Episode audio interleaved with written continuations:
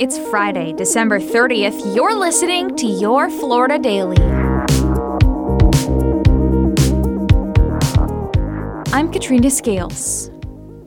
Discounts on tolls and health screenings for newborns are among new state laws going into effect in the new year. Starting January 1st, drivers with over 35 toll transactions per month will get a 50% credit. That lasts until the end of next year. Lawmakers and other public officials will have to wait at least six years to start lobbying after leaving government positions. Miya's Law, named after Miya Marcano, will require background checks for all apartment workers.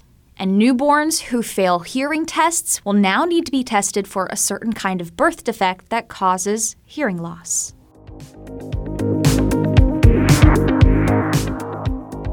Travel nightmare may be finally over for Southwest customers. The airline says it expects to return to normal operations Friday after a week of widespread flight cancellations, started by a winter storm, then made worse by a breakdown with staffing technology.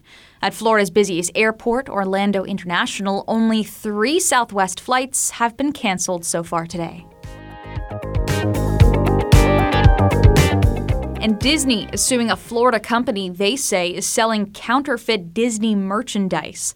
According to court documents, the Secret Disney Group and Popsella Marketplace, which is an online store based in Kissimmee, sold Mickey ears, face masks, fanny packs, and other goods. Records show the retailer used Disney characters and logos without permission and it's the last episode of the year. So here's a New Year's Eve themed Florida fact.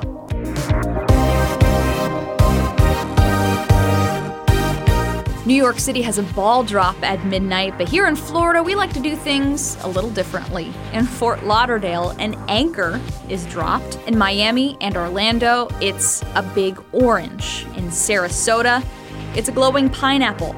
Winter Haven drops a Lego brick, and my favorite, Key West. A local gay bar drops a giant ruby slipper with a drag queen inside.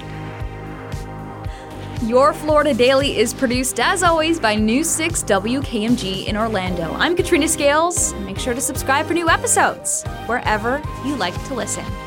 Happy New Year!